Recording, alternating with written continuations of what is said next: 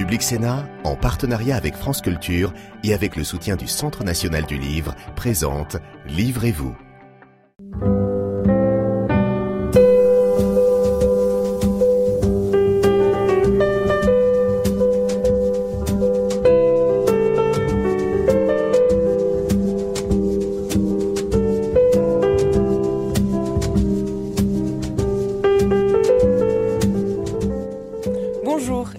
À tous dans Livrez-vous. Je suis ravie de vous retrouver aujourd'hui avec une question.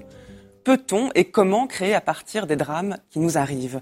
Pour répondre à cette question, j'ai le grand plaisir de recevoir aujourd'hui deux invités, un homme politique et une actrice réalisatrice qui vont tous les deux vous confier leurs secrets de création et qui sait peut-être vous venir en aide. Valéria Bruni-Tedeschi réalise Les Estivants, son dernier film qui, comme les précédents, met en scène dans un style autobiographique les petits drames ordinaires et parfois tragiques qui composent notre vie quotidienne. Elle nous rejoindra en deuxième partie d'émission. Pour commencer, voici l'auteur d'un ouvrage intitulé Paul, paru chez Gallimard en janvier 2019. Le texte raconte l'amitié intense qui lie un homme gravement malade et un narrateur. Ce narrateur est avec nous aujourd'hui dans l'annexe de la bibliothèque du Sénat. Il s'appelle Bruno Le Maire. Bonjour à vous. Bonjour. Bienvenue dans Livrez-vous. Merci. Un grand plaisir de vous accueillir ici. Vous connaissez cet endroit, j'imagine Très bien, oui. Quand je présente le narrateur du livre, l'auteur du livre, alors là, je m'adresse à l'homme de lettres. Vous êtes aussi ministre de l'économie. Qui est, qui est avec nous ce soir Les deux. Moi, j'ai toujours considéré que j'étais euh, écrivain et euh, homme politique. Euh, j'ai jamais dissocié les deux et je continuerai à remplir ces deux fonctions. On va parler euh, aujourd'hui avec vous du livre que vous avez rédigé, des précédents aussi. Vous n'en êtes pas votre premier livre. Vous êtes également un, grand lecteur et on va parler des, écrivains qui, vous ont nourri. J'anticipe immédiatement un reproche. Je me mets à la place de certains téléspectateurs qui vous regardent et qui se disent mais que fait Bruno Le Maire dans une bibliothèque à parler de littérature à la veille du Salon de l'agriculture, à la veille du 15e acte du soulèvement des Gilets jaunes? Que leur répondez-vous? Je veux rassurer euh, nos téléspectateurs. Je me suis levé ce matin à 5 heures pour aller euh, à Varsovie négocier un accord sur les batteries euh, électriques. Donc là, il y a une petite coupure de 25 minutes dans ma journée pour parler littérature. Et puis je serai bien entendu au Salon de l'agriculture la semaine prochaine puisque j'ai la passion de l'agriculture et des paysans français. Mais je pense que c'est pas mal aussi dans sa vie politique de savoir se ménager des coupures et des moments de recul.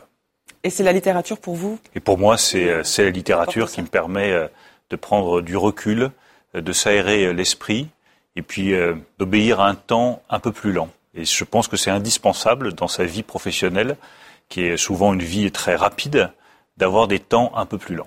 Quel rôle joue la littérature dans votre vie, y compris dans votre vie politique? Un rôle essentiel. Un rôle essentiel. Les livres ont toujours occupé une place essentielle dans ma vie. C'est des mondes qui s'ouvrent à vous euh, gratuitement, euh, librement. Vous pouvez vous mettre dans un coin, vous asseyez, vous ouvrez un livre, et c'est un monde nouveau qui euh, s'ouvre à vous. Et quand on fait de la politique, le cœur de la politique, c'est s'ouvrir aux autres. Donc moi, je vois un lien direct entre la politique et la littérature, c'est l'ouverture vers d'autres mondes, d'autres personnes que vous-même, ça vous enrichit, et je pense vraiment que la littérature vous rend meilleur. Vous rend meilleur? Oui, elle vous rend meilleur, parce que au lieu de vous confortez dans vos certitudes, elles vous bousculent sans cesse. On va peut-être parler euh, de livres que j'ai lus. Moi, je ne suis pas juif.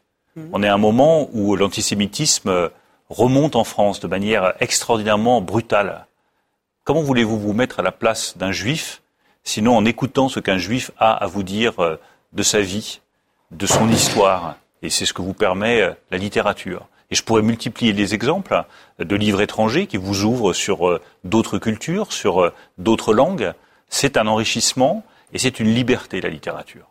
Et chez vous, c'était aussi une formation, parce que quand on regarde votre CV, on cite souvent Sciences Po, l'ENA, euh, l'École normale supérieure. Vous êtes agrégé de littérature, vous avez fait un mémoire de littérature sur Proust. Et mon premier métier était prof de français. Vous avez enseigné le français J'ai enseigné le français pendant deux ans. Je me suis beaucoup posé la question d'ailleurs de poursuivre dans la carrière euh, d'enseignement, je n'exclus pas un jour ou l'autre euh, de revenir euh, enseigner la littérature parce que c'est effectivement une vraie passion chez moi. Alors vous n'êtes pas le premier homme politique que je reçois ici. Nicolas Sarkozy, Manuel Valls, Jean-Luc Mélenchon, Ségolène Royal, Marlène Schiappa, Olivier Besancenot, beaucoup sont venus parler de littérature. Certains d'entre eux étaient réticents à revendiquer un goût pour la littérature comme s'il fallait se cacher quand on exerce le pouvoir. Euh, d'aimer la littérature et aussi de s'en nourrir. Comment est-ce que vous, vous vivez ce qui pourrait être une contradiction?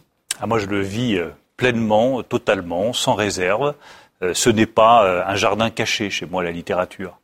c'est une partie de ma vie personnelle, de ma vie professionnelle tout à fait essentielle.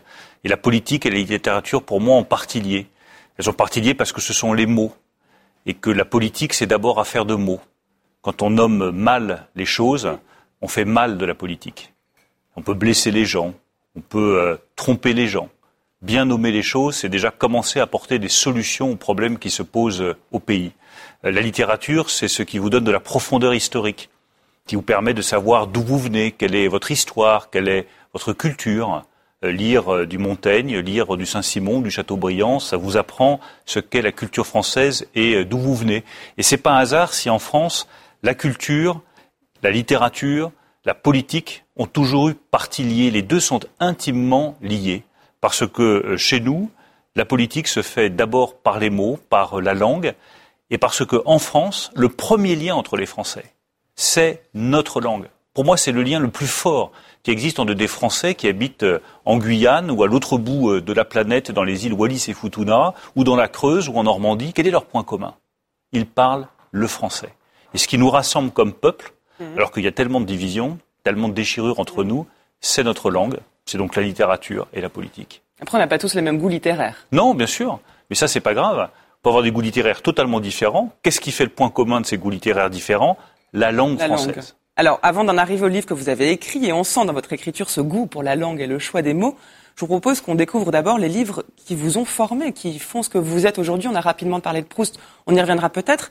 Quels sont les deux ou trois auteurs que vous avez beaucoup lu, beaucoup fréquenté, que vous continuez à lire aujourd'hui Alors celui qui a été peut-être le plus grand choc, c'est Proust. C'est la recherche du temps perdu. Là, on est loin de la politique. Du hein. côté de chez Swann.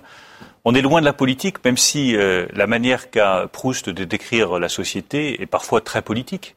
Et qu'il y a des moments, d'abord Proust c'est très drôle, mais ça peut être aussi très politique. on vous le savez, souvent hein, que Proust c'est très drôle. Ah ben, je vais vous donner un exemple, et puis je reviendrai à la politique et Proust. Là, c'est un petit ouvrage, c'est pas la recherche du champ perdu, c'est des lettres que Proust a écrites à sa voisine qui habitait juste au-dessus de chez lui et euh, qui était malade et qui restait chez elle. Et Proust était obsédé par le bruit qui l'empêchait de travailler. Donc il écrivait des lettres euh, régulières euh, à sa voisine. Et là, il lui dit, comme on répare la nuit le boulevard Haussmann, qu'on refait le jour votre appartement et qu'on démolit la boutique du 98 dans les entractes, il est probable que quand cette harmonieuse équipe se dispersera, le silence résonnera à mon oreille d'une façon si anormale que, pleurant les électriciens disparus, le tapissier reparti, je regretterai ma berceuse. Dénigré, madame, mes respectueux hommages. Donc Proust, c'est drôle, cette façon de dire que dans le fond, il faudrait qu'il y ait du bruit continu pour qu'on ne l'entende plus, et ça peut être politique. Il y a une scène euh, magnifique dans À l'ombre des jeunes filles en fleurs, où il décrit euh, les dîners dans euh, le palace de Cabourg qui est au bord de la mer. Donc c'est une grande verrière. Vous avez les bourgeois de Cabourg qui dînent euh, à l'intérieur de ce grand hôtel. Euh, et ils sont là en costume, euh, en frac, avec une belle vaisselle, tout ça brille. Et ils voient passer les passants qui sont des ouvriers, des couturières, qui sont sur la promenade et qui regardent la salle à manger que Proust décrit comme un bocal. Et il dit, voilà, nous étions comme des poissons dans un bocal et nous voyons à l'extérieur les gens nous regarder. Et il termine en disant, une grande question de savoir quand est-ce que les personnes à l'extérieur rentreront dans le bocal pour manger des poissons. Et il a écrit ça bien avant le mouvement des Gilets jaunes. Il a écrit ça avant le mouvement des Gilets jaunes. Et je pense que c'est une façon très proustienne peut-être, hmm. mais de décrire une réalité aussi de la société française, des fractures qui peuvent y exister et euh, des colères qui peuvent y exister. Et la rencontre entre un ancien monde et, et la rencontre entre deux mondes, un ancien monde, un nouveau monde, deux mondes qui n'ont pas les mêmes codes, la même liberté, la même richesse, et, qui peuvent devenir hostiles l'un à l'autre si on n'y prend pas garde. C'est dans Proust, c'est euh, au début du XXe siècle, et un siècle plus tôt que ce que nous vivons aujourd'hui. C'est à peu près ce que nous vivons aujourd'hui. Oui, et c'est aussi le sujet des films et du dernier film de Valéria Bruni-Tedeschi qui Exactement. dans un instant nous rejoindre euh, pour en parler. Donc Proust politique, Proust drôle. Est-ce que la, toute la description qu'il fait d'un certain rapport au temps, du temps retrouvé qui, est, qui se distingue complètement du temps tel que nous le vivons tous les jours, est quelque chose qui vous parle aussi? Oui, c'est ce qui me parle le plus chez Proust. Euh, ce qui me parle le plus, c'est que euh, moi j'arrive à un âge, près de 50 ans, où on regarde de ce qu'on a fait, euh, on sait qu'on a dépassé la moitié de sa vie, on se dit que le temps passe extraordinairement vite, qu'il peut vous figer, et que toute votre vie est une espèce de course perpétuelle contre le temps et, qu'il faut savoir à quoi on consacre son temps. Quand on fait de la politique, c'est aussi l'interrogation de Paul. Tous les jours, vous demandez à quoi est-ce que je consacre mon temps? Est-ce que c'est utile? Est-ce que c'est efficace? Est-ce que je vais avoir des résultats pour euh, les Français? La politique, c'est aussi une course contre le temps. Et cette interrogation qu'on a tous au fond de nous sur le temps qui passe, qui s'accélère, qui va vite, vos enfants que vous ne voyez pas grandir, les résultats qui euh, ne viennent pas, le vieillissement qui peut se marquer, c'est l'interrogation fondamentale de Proust. Et la réponse que Proust apporte à ce temps qui passe, c'est la littérature. Il dit la, vraie vie, la vie enfin retrouvée, c'est la littérature, c'est la vie réellement vécue, c'est la réponse au temps qui passe. Eh bien, pour moi, la réponse au temps qui passe, c'est euh, mon engagement politique au service des autres. Euh, c'est ce qui donne du sens au temps qui passe, et c'est aussi la littérature. Et vous arrivez à parler de Proust avec vos partenaires, vos équipiers en politique? J'essaie. Je ne suis pas le seul lecteur de Proust, mais je dois dire c'est pas forcément mon sujet de discussion euh, le plus courant. Alors parmi les, hommes politiques lettrés, certains ont pour référence un, auteur que vous connaissez bien et qui paraît peut-être plus attendu quand on fait de la politique et qu'on s'intéresse à la littérature, c'est Saint-Simon. Qui, dans ses mémoires, décrit la fin du règne de Louis XIV et le début de la Régence de manière là aussi extrêmement drôle et très très précise. Oui, parce qu'il y a une continuité qui est absolument euh, stupéfiante entre euh, la Ve République et la cour du roi absolu qui était Louis XIV. C'est-à-dire qu'on retrouve tous les traits de cette cour dans la Ve République. J'ai été au service de trois présidents de la République successifs, Jacques Chirac, Nicolas Sarkozy. Aujourd'hui, je travaille sous l'autorité d'Emmanuel Macron. Et on retrouve dans le fonctionnement politique français des, traits culturels qui sont au plus profond de nous-mêmes. Ça veut dire que nous vivons en monarchie? Non, ça veut dire qu'il y a des traits culturels qui existent d'ailleurs dans chaque pays, aux États-Unis, au Japon, euh, en Allemagne, en France. Chaque euh, modèle politique a ses propres traits culturels. Nous, nous avons un pouvoir qui est extraordinairement centralisé autour du pouvoir du euh, président de la République. C'est la cinquième, moi je suis très attaché à cette cinquième, mais on retrouve du coup des traits qui sont déjà décrits dans Saint-Simon. Saint-Simon décrit à un moment donné euh, une colère du roi Louis XIV. Il se promène dans les jardins de Versailles, il y a toute la cour et les courtisans qui sont autour du roi Louis XIV, et il n'est pas satisfait, il y a quelque chose qui l'irrite, une nouvelle qu'on vient de lui annoncer qu'il ne lui plaît pas. Et le roi Louis XIV hausse le ton. il hausse le ton à sa façon, il ne part pas dans une colère noire, mais il hausse le ton. Et Saint-Simon a cette formule absolument magnifique. Tout d'un coup, tout le bruissement de conversation des courtisans s'arrête immédiatement, et Saint-Simon dit, il se fit un silence à entendre une fourmi marcher.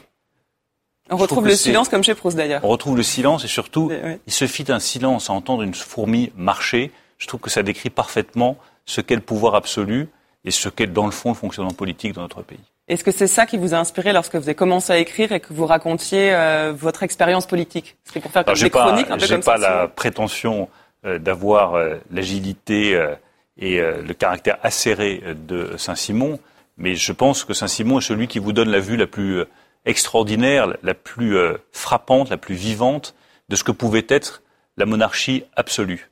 Et je crois que la littérature est un des éléments qui permet de retraduire le mieux possible ce qu'est aussi la vie politique. vous, vous êtes des deux côtés, dans la vie politique et observateur qui et décrit. Au fur et à mesure d'ailleurs que j'avance dans la vie politique, je l'ai déjà indiqué, j'ai écrit euh, trois chroniques successives, Le ministre, euh, Des hommes d'État et Jour de pouvoir, et j'ai dit qu'il n'y en aurait pas de quatrième, donc il n'y aura pas de nouvelle chronique de ce Sur Emmanuel Macron, alors il n'y en aura, pas. jamais de nouvelle chronique là-dessus, c'est une page qui est tournée, parce que j'avais eu besoin, quand je suis rentré dans la vie politique, quand je suis passé du statut de conseiller au statut d'élu, je crois profondément au suffrage universel direct, euh, j'avais besoin de tourner cette page. Tourner cette page, je l'ai fait en rédigeant ces chroniques. Maintenant, je suis un homme politique, euh, je continue à écrire, mais ce sera plus des chroniques, plus des témoignages de ce type-là, parce que je pense qu'il faut savoir passer à autre chose. Alors contractuellement, il vous avez demandé d'en faire trois, non?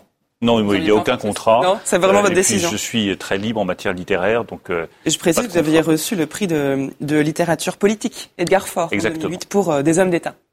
Alors avant d'en arriver à votre dernier livre, Paul, et, j'ai hâte qu'on y arrive parce qu'il y a beaucoup de choses à en dire, une dernière question sur la littérature contemporaine. Est-ce que vous lisez les auteurs français contemporains? Là on parle de Proust, Saint-Simon. Beaucoup, j'ai énormément d'admiration, je ne peux pas les, citer tous, mais euh, euh, je suis euh, lié avec Michel Houellebecq, j'ai beaucoup d'admiration pour l'œuvre de Michel Houellebecq. Elle est très très loin de ce que moi j'écris, mais je trouve qu'il a saisi parfaitement cette espèce de vide peut y avoir dans la société occidentale. Il a saisi mieux que personne. Et c'est parfois absolument stupéfiant, les livres de Michel Houellebecq, assez vertigineux. Non, je, c'est une incitation justement à combattre le constat de Michel Houellebecq, parce que ce constat est implacable. Comme homme politique, j'ai envie de le combattre, mais, mais l'écrivain est, génial. Euh, son style est exceptionnel. Dans son avant-dernier livre, Soumission, il proposait un portrait d'une France qui serait complètement euh, submergée par l'islamisme radical. La littérature décrit ce qui pourrait advenir si la politique ne se battait pas pour qu'elle devienne autre chose. Donc ça vous encourage Et donc ça m'encourage. Dans les discussions que je peux avoir avec lui, oui, c'est un encouragement à faire autre chose. J'ai énormément d'admiration aussi pour euh, Emmanuel Carrère, qui je trouve euh, est aussi un immense écrivain, une grande admiration pour euh, Jean Echnoz. donc voilà, vous avez beaucoup, beaucoup d'écrivains de grande qualité. Et là, j'ai lu encore récemment des jeunes écrivains, des jeunes écrivaines aussi. Il y a beaucoup de femmes écrivains exceptionnelles en France, qui apporte euh, un regard, une sensibilité euh, tout à fait euh, différente. Donc voilà, Vernon Subutex, pour donner juste un, un nom. Oui. je trouve que voilà, c'est une écrivaine extraordinaire qui vous bouscule. Mm. C'est pas mon style, c'est pas ce que j'écris, mais Virginie Despentes, c'est un immense écrivain et c'est une femme qui vient vous prendre au tripes, vous bousculer et vous dire regarde le monde différemment, mais pas comme tu penses. Vous auriez aimé être ministre de la Culture? Non. L'éducation? Certainement pas. Pourquoi pas? Certainement pas. plus, de, l'éducation que de, euh, de la culture. D'abord, il y a un très bon ministre de la Culture, Franck Riester, un excellent ministre de l'Éducation nationale. Et euh, comme j'aime beaucoup l'action, euh, je sépare la littérature de la politique, je pratique les deux, mais je n'aurais aucune envie d'être ministre de la Culture. Non. Bon, ça tombe bien, c'est pas moi qui décide. Dans votre dernier livre, Paul, le sous-titre est Une amitié, c'est en effet le récit d'une amitié que vous avez eu avec euh, un homme dont vous avez ensuite découvert la maladie, que vous avez connu assez peu finalement, qui est rapidement tombé malade, très gravement malade, qui en est mort. Et le livre commence avec un, une surprise. La vôtre, en réalité, vous êtes en voyage en Argentine. On vous propose d'aller visiter le jardin japonais à Buenos Aires. Et dites-vous, le souvenir de Paul s'impose à vous. Et je lis quelques lignes. Vous dites ici, dans le jardin japonais de Buenos Aires, je me sentais vivant, intensément vivant, et Paul mort. Jamais je n'avais ressenti avec autant de force la mort de mon ami Paul, qu'un cancer avait emporté quelques semaines plus tôt, la soixantaine passée, en trois mois. Elle était là, la mort de Paul, parmi les arbres taillés du jardin japonais de Buenos Aires qu'un souffle de vent faisait frémir. Vous décrivez le livre qui vient à vous, c'est pas une décision, c'est quelque chose qui s'impose à vous à ce moment-là. Tous les livres que j'écris sont des livres qui s'imposent à moi, sont des livres nécessaires, sinon c'est pas la peine de les écrire. Mais euh, celui-là particulièrement que j'ai été pris dans mon activité de ministre des Finances, j'avais peu de temps, j'étais au G20 à, Buenos Aires, mais c'est vrai que cette scène d'ouverture, c'est ce que j'ai vécu euh, au plus profond de moi-même dans ce jardin japonais qui est assez étonnant au milieu de Buenos Aires. Il y avait une lumière magnifique, très pure, très euh, limpide, euh, un jardin totalement dépouillé, et je pense que j'avais pendant plusieurs jours, plusieurs semaines, évacué cette mort de Paul, évacué la maladie, évacuer les moments que j'avais passés euh, avec lui. Je m'étais remis dans le travail, euh, remis dans euh, la course des déplacements à l'étranger, des G20, des G7. Et là, on a fait une pause de quelques instants dans le jardin japonais et brutalement, son visage est revenu, brutalement. Je me suis souvenu que Paul, qui m'avait apporté tellement pendant sa maladie, était mort. Et c'est arrivé avec une brutalité intense, et c'était à la fois brutal et doux. C'était brutal parce que euh, voilà, il était mort et j'ai pris conscience uniquement à ce moment-là qu'effectivement il était mort. Et d'où parce que je me suis rappelé tout ce que cet homme malade de 60 ans, qui savait qu'il allait mourir, euh, m'avait apporté pendant sa maladie. Et, je me suis dit, je ne peux pas ne pas témoigner de ça. C'est ça, qu'est-ce qui vous pousse à écrire à ce moment-là? C'est un exutoire? C'est Et à ce moment-là, je me suis dit, soit euh, dès que j'ai un peu de temps libre, c'est-à-dire quelques semaines plus tard, mes vacances d'été, je me mets à écrire et je témoigne de ce que cet homme a été, de ce qu'il m'a apporté pendant sa maladie, soit c'est disparu et disparu à jamais. C'est-à-dire que je serais passé à autre chose, je serais reparti dans le tourbillon des activités professionnelles, ce livre ne sera jamais écrit, et le témoignage sur ce qu'est la maladie, sur ce que la maladie peut vous apporter, euh, sur ce qu'elle peut vous enseigner sur notre faiblesse à tous, ce témoignage sera perdu. Euh, donc c'est un témoignage sur la maladie, mais aussi sur l'amitié. Un témoignage sur l'amitié, euh, un témoignage sur, euh, sur la fragilité. C'est-à-dire, quand vous êtes un homme politique, vous pouvez toujours vous penser puissant. Parce que vous décidez, parce que euh, vous avez des facilités dans votre vie quotidienne. Et puis à un moment donné, la fragilité de cet homme qui va mourir vous prend littéralement aux tripes et vous rappelle que non, vous pouvez être un homme puissant, pour avoir des responsabilités. La réalité, la vraie réalité, c'est que vous êtes aussi fragile que lui. Et la vraie réalité, encore plus, c'est que cette fragilité est plus importante que votre puissance. Et qu'elle vous apprendra beaucoup plus sur ce que vous êtes, comme homme, comme femme, que votre puissance. Et, c'est ça que m'a rappelé Paul, euh, lui allongé, immobile, à moitié paralysé, euh, à moi le responsable politique. Vous décrivez d'ailleurs à plusieurs reprises vos propres larmes qui coulent. Vous vous, vous, dépeignez comme un homme qui lui-même est triste et dans Oui, parce que en fait, euh, moi j'étais arrivé à, son chevet comme celui qui allait le consoler, le soutenir, et par une espèce de renversement incroyable, l'homme puissant, c'était lui. Oui, il est inébranlable. Hein, l'homme puissant, l'homme puissant, c'est lui. C'est pas moi, le ministre qui vient lui rendre visite à son chevet.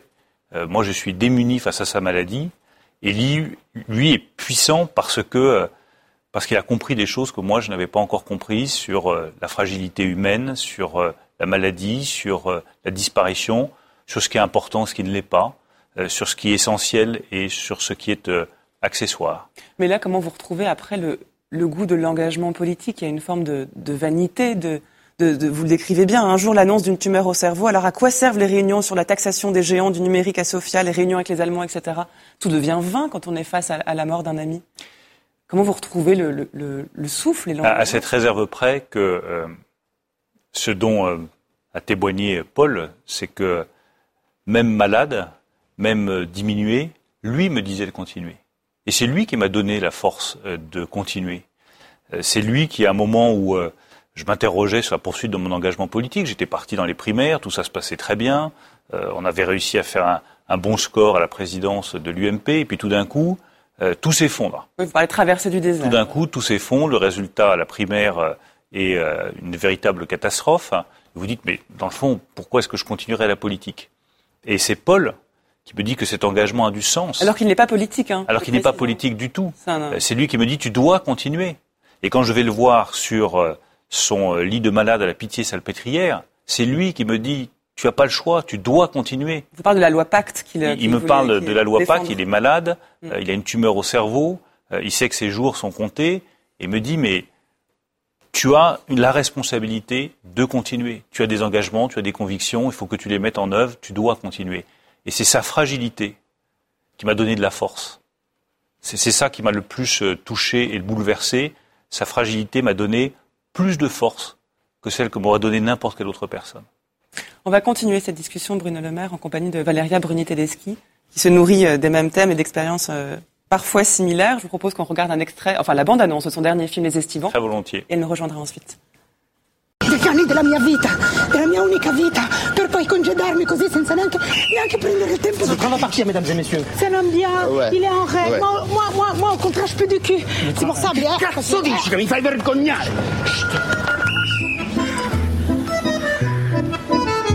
Le déjeuner est servi. François, que vous avez eu la gentillesse d'embaucher. J'espère aussi que son CDD se transforme rapidement en CDI. Et non est finita. Bisogna che qualcuno te lo dica. Il arrive quand, Luca? Mais Il arrive, il arrive ce week-end. Il arrive quand, ton papa? Il viendra pas. Il a une nouvelle fiancée. Piscine, garage avec les vélos. Tu crois arriver au paradis C'est l'enfer. J'ai eu un professeur de piano qui me faisait jouer que avec la main gauche. Parce que de la main droite, tu devais le masturber. Oui, d'accord. N'aviez pas de travail Ça vous gêne d'être dans une piscine avec moi de gauche Je suis esclave de Jean. J'ai même été l'amant de sa femme. C'est pas vrai ce qu'il raconte. Hein. Il était jamais mon amant.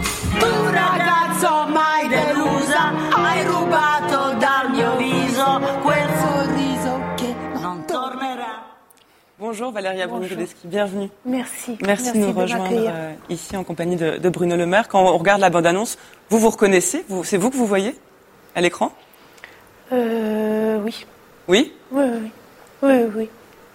Parce que c'est un film comme vos précédents films qui puise beaucoup dans l'autobiographie et on passe son temps à se demander est-ce qu'elle raconte sa vie ou est-ce que c'est de la fiction et vous, vous faites la différence entre vous, actrice, réalisatrice et spectatrice En général, euh, quand je travaille, c'est toujours de l'autobiographie. Même quand je joue un personnage euh, du siècle dernier, en costume, euh, avec une vie totalement différente, si j'arrive pas à en faire de l'autobiographie, je n'accepte pas le rôle. Donc que ce soit mon travail d'actrice ou de réalisatrice, c'est toujours de l'autobiographie émotionnellement. Si je, voilà, c'est pour ça que je dis, je reconnais, je reconnais mes émotions. Vous connaissez le travail de Valéria Bruni-Tedeschi, Bruno Bien sûr. Mais j'ai pas encore vu le film. Et... Oui, ça donne envie. Hein. Ah, ça donne très envie, oui. Vraiment très envie. Et il y a la même façon, sans doute, de, de, de puiser dans de l'intime pour essayer d'en faire quelque chose. Je vous posais la question tout à l'heure, Bruno Le Maire, de savoir qu'est-ce qui vous avait poussé à écrire ce livre sur le décès de, de votre ami, et vous employez le terme de témoignage. Qu'est-ce qui vous pousse à réaliser des films, vous, Valéria Bruni-Tedeschi euh, L'aveu. L'aveu? Mhm. Il y a donc de la culpabilité derrière?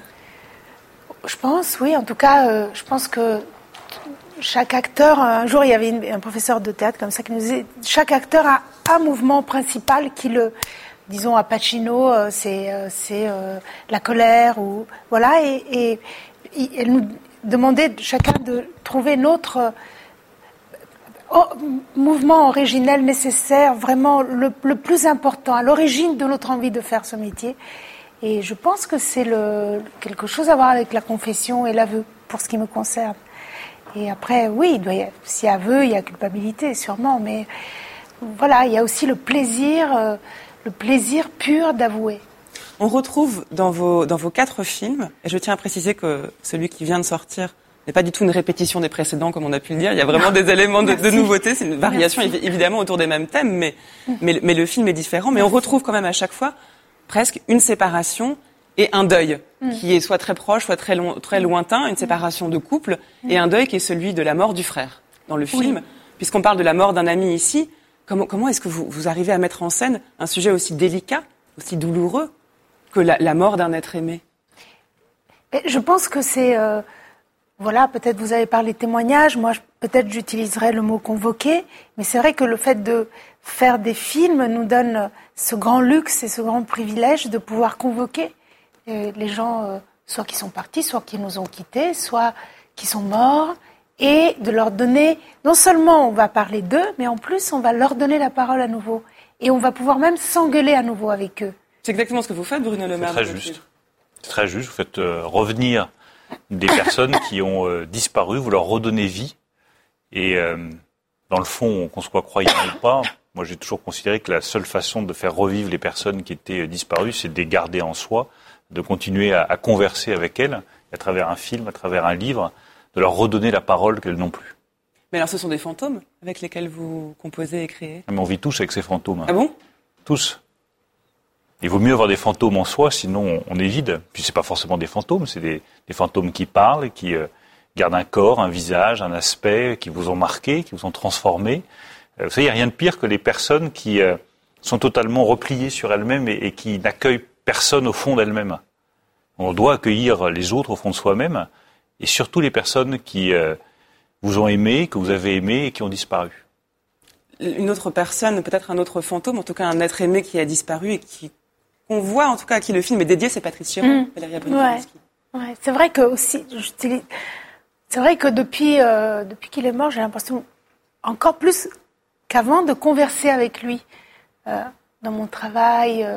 j'ai tout de suite eu envie de faire cette adaptation des Trois Sœurs euh, qui est venue vraiment comme une, une, réaction. De Tchekhov, que vous avez euh, euh, adapté pour la télévision, pour Arte? Voilà, avec les comédiens de la comédie française. Et c'est grâce à ce film-là, Les Trois Sœurs, que ce film, ce film-là, Les Estivants, est venu.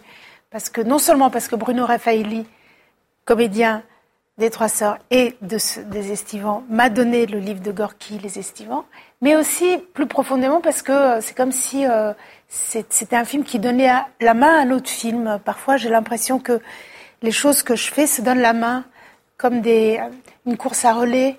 Ou, euh, et donc, c'est après, voilà, j'ai eu envie de faire un film beaucoup plus de groupe que les autres films.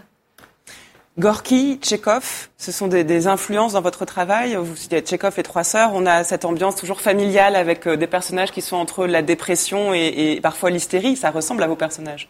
Oui, aussi le, sens du ridicule de, de Tchekhov, que vraiment cette chose qu'on est ridicule. J'adore. Il n'y a pas beaucoup de ridicule dans votre livre, Bruno Le Maire. Vous avez peur du ridicule, y compris en littérature?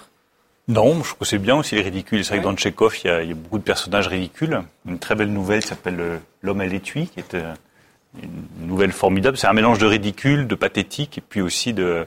Il y a quelque chose de toujours très, très touchant chez Tchekhov. Il ne faut pas avoir peur du ridicule. Est-ce que vous avez l'équivalent d'un Patrice Chéreau dans votre vie, peut-être en politique, quelqu'un qui vous a beaucoup transmis, tout appris hein, vous, vous, vous, en parlez vraiment en termes très élogieux Pas tout, pas tout, mais, euh, mais euh, était comme euh, au, dans un, au fondement de mon travail. C'est comme des, les fondations, voilà.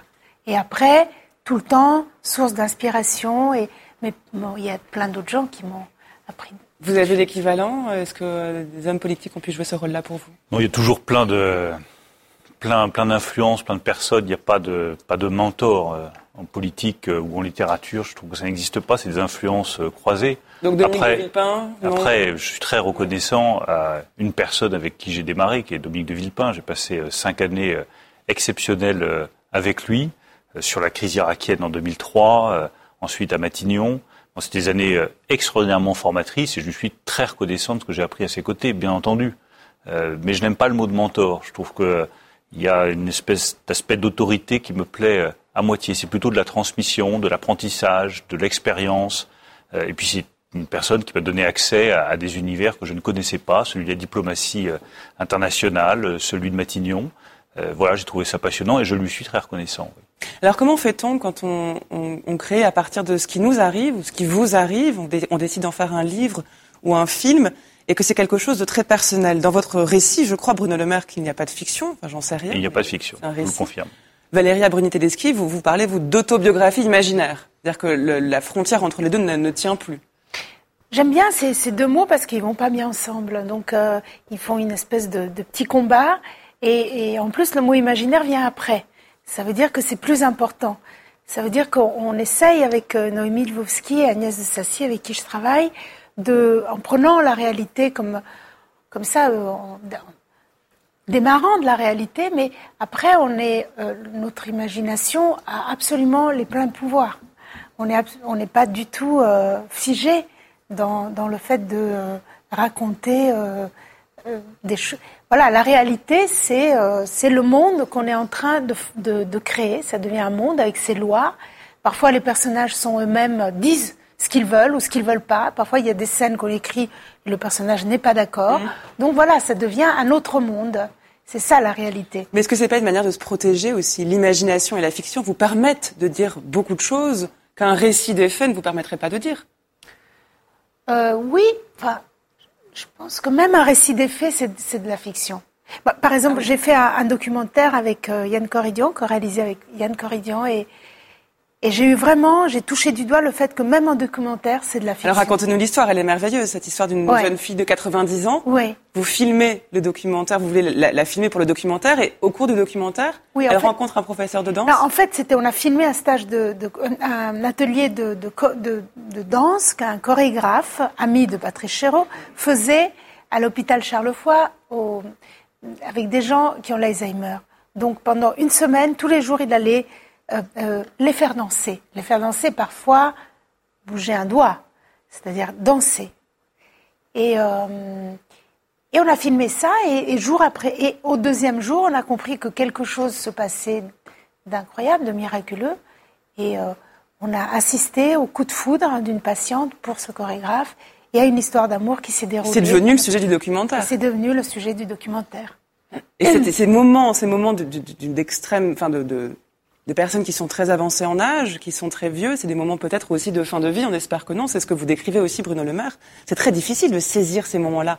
Vous parlez de votre propre fragilité, mais quand vous parlez de quelqu'un d'autre, il y a presque une impudeur qui n'est pas recouverte par la fiction. Ça, je, je, rejoins tout à fait ce, ce, que vient de dire Valéria. C'est-à-dire, c'est ma vérité. Dans le fond, euh, il a pas. C'est un mélange aussi, euh, même si tout est exact. Les témoignages sont euh, très précis mais c'est la part de réalité que j'ai euh, retenue de euh, cette maladie.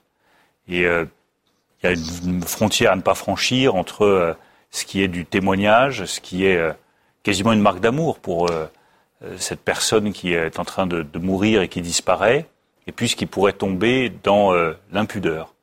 Mais je pense que toutes ces marques très précises, le rayon de soleil, la couverture, la parole qu'il va prononcer, un trait du visage qui se défigure, un œil qu'on n'arrive plus à, à, maintenir droit, un regard qu'on n'arrive plus à maintenir droit à cause de la maladie.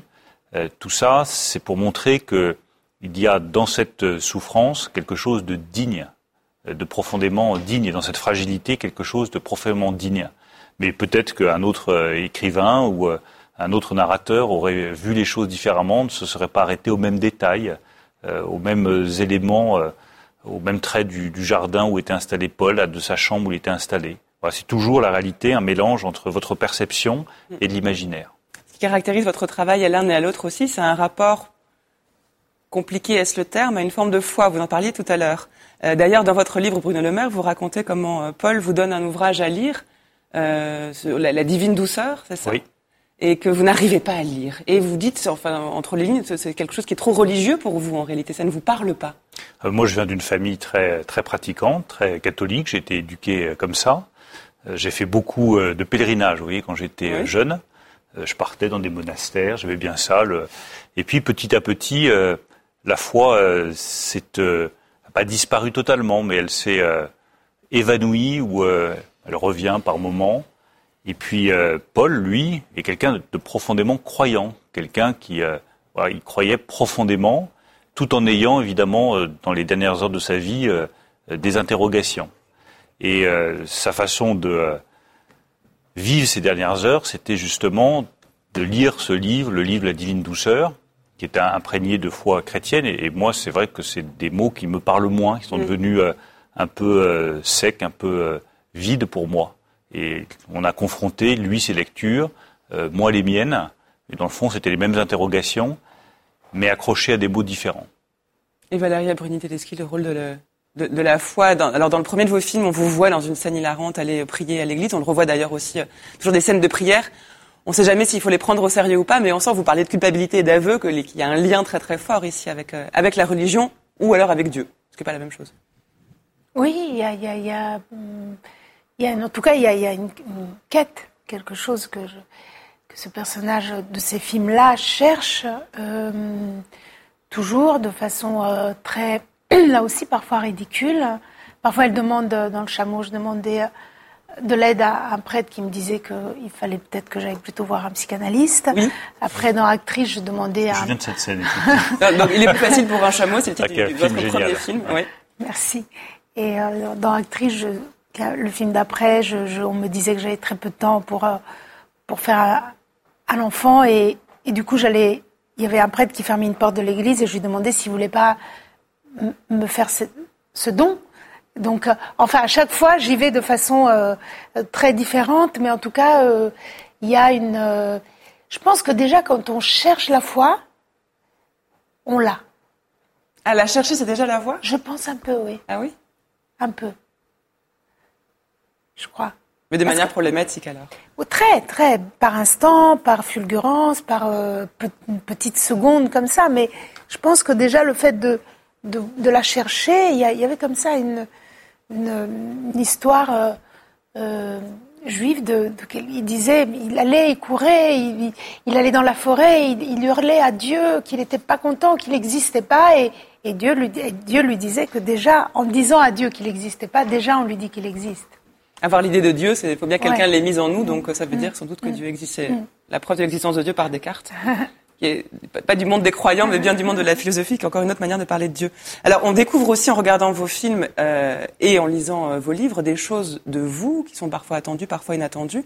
On découvre en lisant Paul, Bruno Le Maire, que vous êtes un passionné de Formule 1, de voitures de course et d'Ayrton Senna.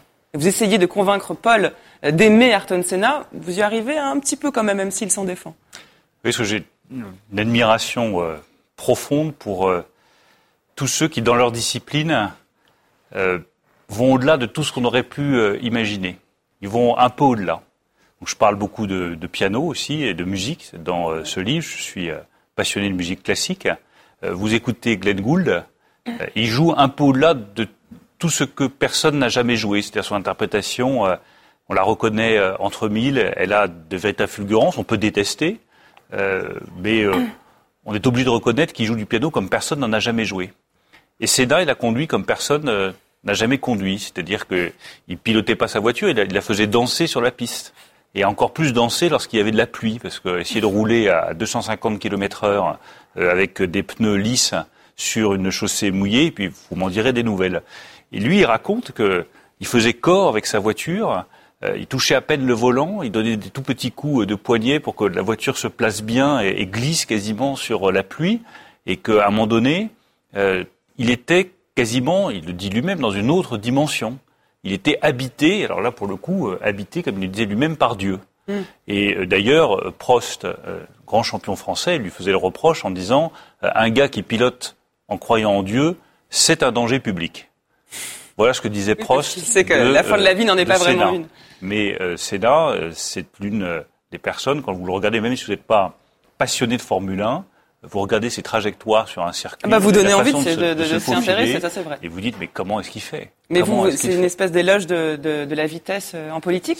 Non, c'est c'est pas, il n'y a pas de comparaison. Piloter, euh, bien piloté. C'est euh, un éloge de, tous ceux qui vous montrent que on peut aller toujours plus loin dans une discipline ou dans un art. C'est comme je vous recommande par exemple d'écouter les premiers concertos pour piano de Mozart, le premier ou le deuxième. C'est fulgurant. Euh, vous vous dites, mais comment est-ce qu'on a pu écrire ça? Puis ensuite, vous apprenez que Mozart a écrit ça à l'âge de 11 ans. Donc ça vous redonne euh, foi euh, ah bon dans le... alors au contraire, ça décourage. Oui, mais ça, décourage, de jouer au piano. Au contraire, l'admiration, ça vous porte. Vous dites, bon, voilà, il y a toujours quelque chose d'encore supérieur. La musique classique tient, même la musique en général, tient un très grand rôle dans, dans vos films, Valéria. Oui.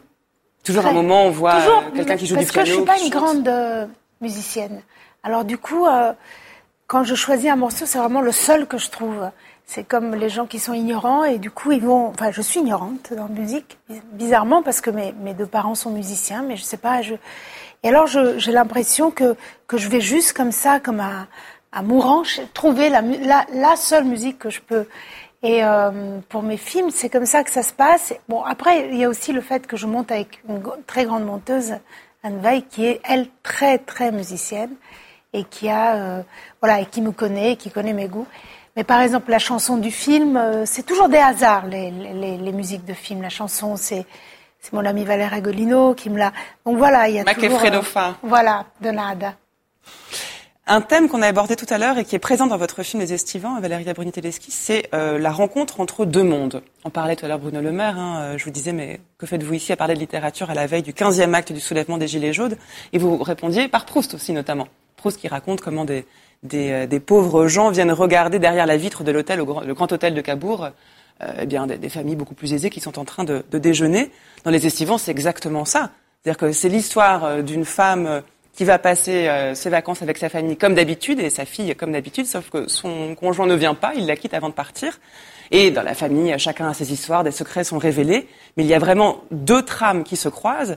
C'est la première, celle de la famille, laquelle appartient euh, le personnage principal, et l'autre, bien, ce sont les domestiques qui travaillent pour elle. Et la caméra va d'un endroit à l'autre, alterne.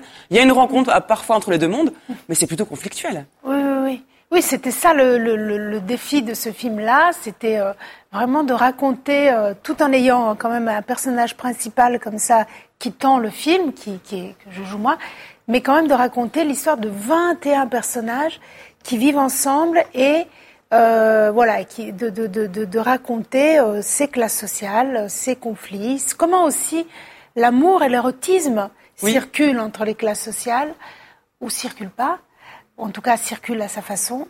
Et euh, voilà, ça c'était le défi de ce film. Est-ce que c'est une manière de, de, prendre parti, de prendre position par rapport à ce conflit? Vous le dépeignez ou vous essayez de montrer quand même qu'il faut prendre en compte certaines revendications? Non, je, je donne aucune leçon, je, je regarde. Mais euh, si j'ai une vision politique, c'est euh, c'est quand même toujours, ça passe toujours par les sentiments. Et par, euh, oui, par les rapports entre des, les êtres humains. Voilà. Après, je pense qu'il y a toujours. tous les films sont politiques, au fond. Oui. Je pense. Mais en tout cas, là, c'est en racontant des sentiments sur cette question de l'affrontement, euh, Bruno Le Maire, justement. Alors, euh, pas simplement de manière politique flagrante, mais de cette, cette coexistence entre ce qu'on est bien obligé d'appeler deux mondes différents. Comment est-ce que bah, ça... Je pense que, pour le coup, la responsabilité politique, euh, la responsabilité première, c'est de rassembler les mondes. Et s'il y a bien aujourd'hui, au-delà des décisions économiques, fiscales, financières. C'est pas notre sujet ce soir, mais tout notre travail politique aujourd'hui doit être de recoudre deux France qui se font face et, qui s'affrontent, parce que c'est pas pensable d'avoir une nation qui se déchire comme ça. Il n'y a rien de plus précieux que l'unité de notre pays. Et quand on regarde dans l'histoire, tous les moments de malheur de la France, ça a été des moments de division entre deux France. Et ça nous est arrivé à plusieurs reprises dans notre histoire d'avoir deux France qui se font face à face, qui s'opposent, qui n'ont pas la même conception de leur avenir, pas la même conception de leur culture, et ça finit toujours mal. Donc la responsabilité politique première aujourd'hui, mm. c'est d'arriver à renouer les fils, un à un, entre tous les Français, pour qu'il y ait euh, une seule nation. Et ça peut passer, euh, ce que disait Valéria, moi je trouve que c'est profondément juste. C'est pas, c'est pas des mesures, c'est pas des décisions euh, économiques uniquement.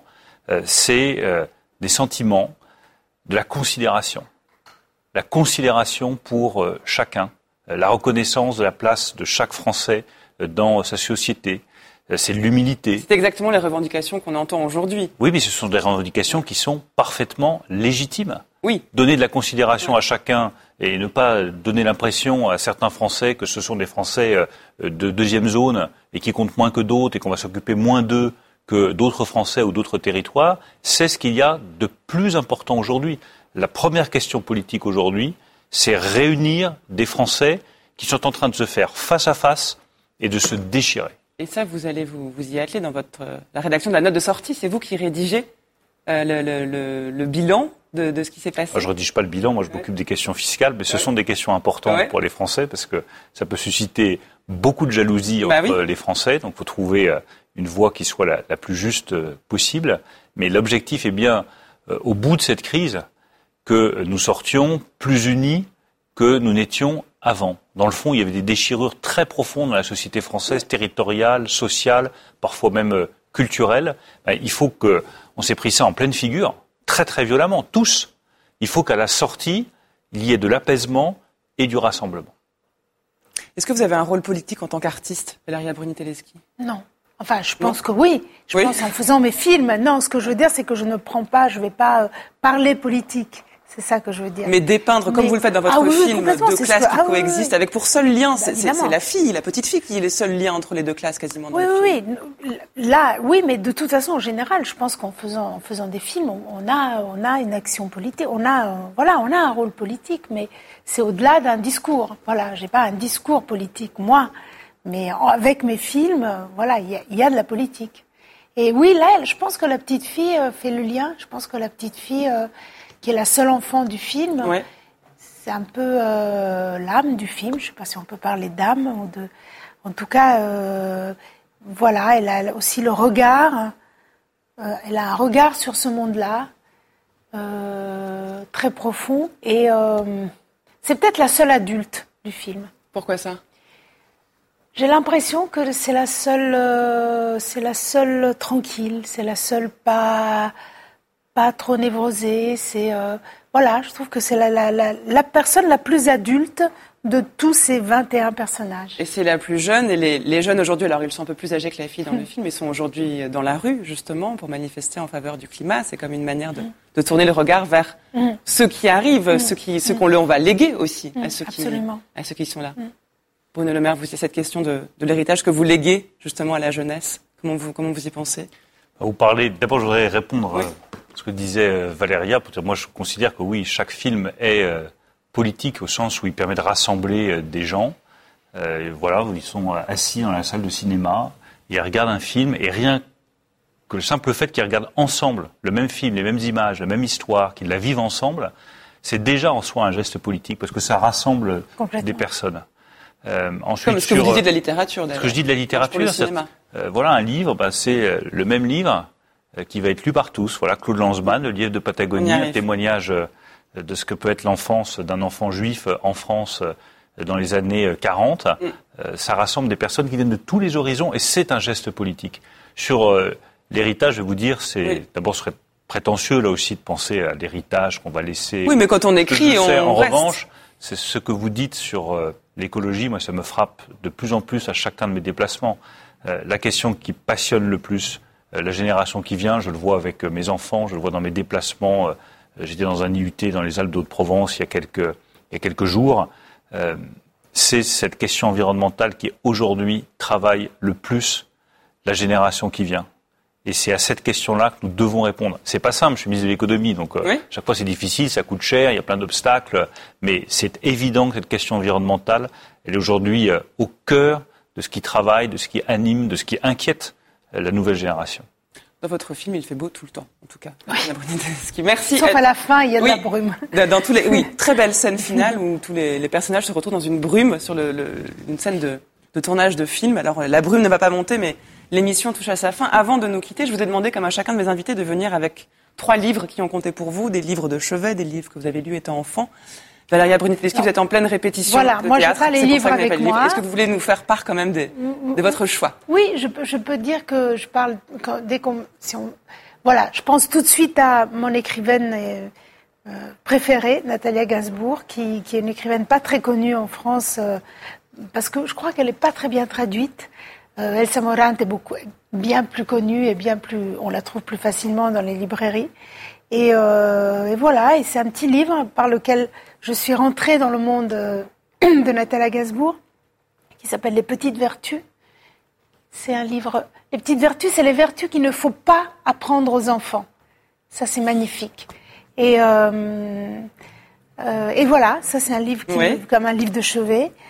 Après, euh, après c'est le livre, un livre que je suis en train de lire en ce moment de Jeannette Winterson qui s'appelle Pourquoi être heureux quand on peut être normal? Ça, c'est un magnifique, grande écrivaine. Non, non, non, non. non, je pense qu'il faut essayer d'être heureux. Ouais. ouais.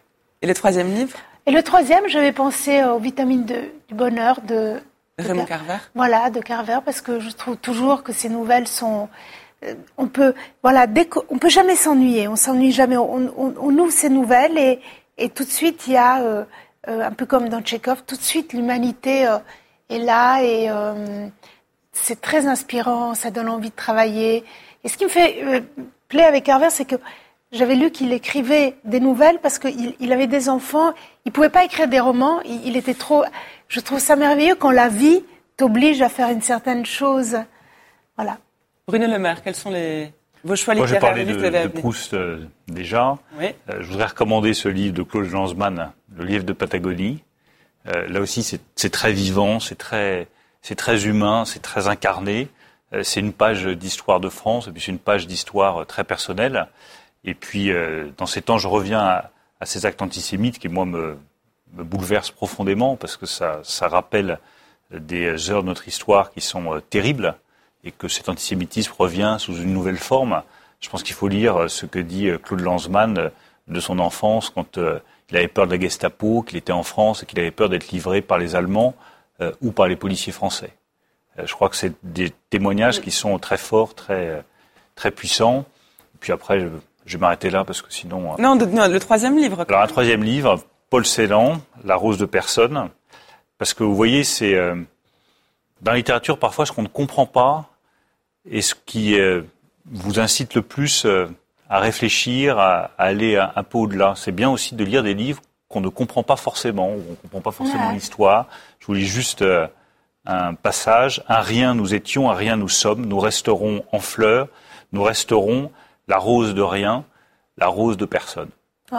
Ben, ce sera le mot de la fin. Merci beaucoup Bruno Le Maire, merci beaucoup Valéria Bruni-Tedeschi. Bruno Le Maire, on peut lire Paul, Une amitié aux éditions Gallimard. On peut voir votre film Valéria Les Estivants et vous êtes en répétition pour un spectacle le Simon Stone euh, à l'Odéon Berthier qui commence le 8, le, 8 mars. Eh bien, très bien. On a hâte de vous voir. On se quitte comme chaque semaine avec une chanson. Cette fois-ci, on, on a unanimement dans l'équipe de Livrez-vous décidé pour euh, la chanson de votre film. Ah, bah c'est gentil. Donc de Nada, Macefredofa. Merci. À bientôt.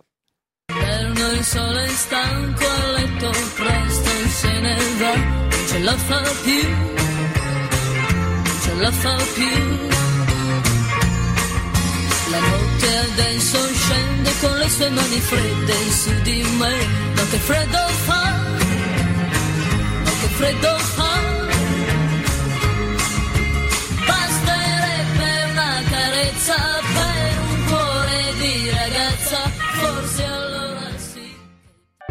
Public Sénat en partenariat avec France Culture et avec le soutien du Centre national du livre, vous a présenté Livrez-vous.